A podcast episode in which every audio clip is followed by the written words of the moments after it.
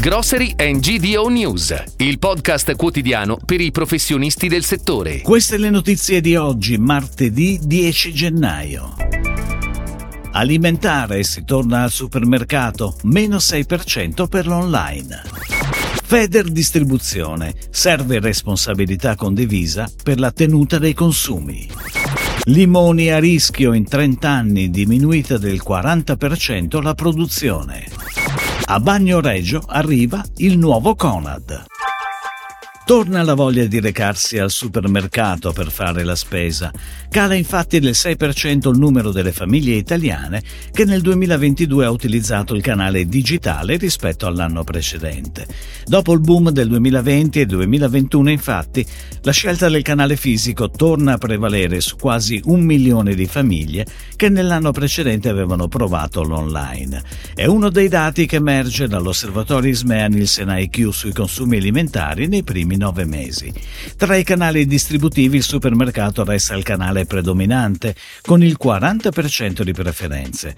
Il discount con il 22% aumenta del 4%, ma è anche il punto dove l'inflazione è più alta, sfiorando il 20% a inizio ottobre. A perdere terreno rispetto al 2019 invece sono gli ipermercati, passati dal 25 al 22%, come anche i negozi tradizionali, passati dal 12 12 al 10%. Ed ora le breaking news, a cura della redazione di gdonews.it. I dati diffusi da Istat relativi ai prezzi al consumo del mese di dicembre mostrano un'inflazione in lieve frenata rispetto a quella del mese precedente.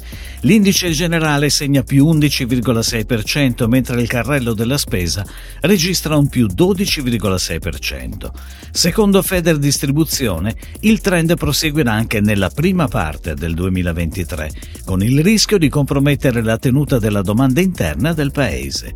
Le imprese della distribuzione moderna sono impegnate da oltre un anno a gradualizzare il trasferimento sui prezzi al consumo degli aumenti subiti in fase di acquisto, investendo risorse economiche e riducendo i propri margini per salvaguardare il potere d'acquisto degli italiani.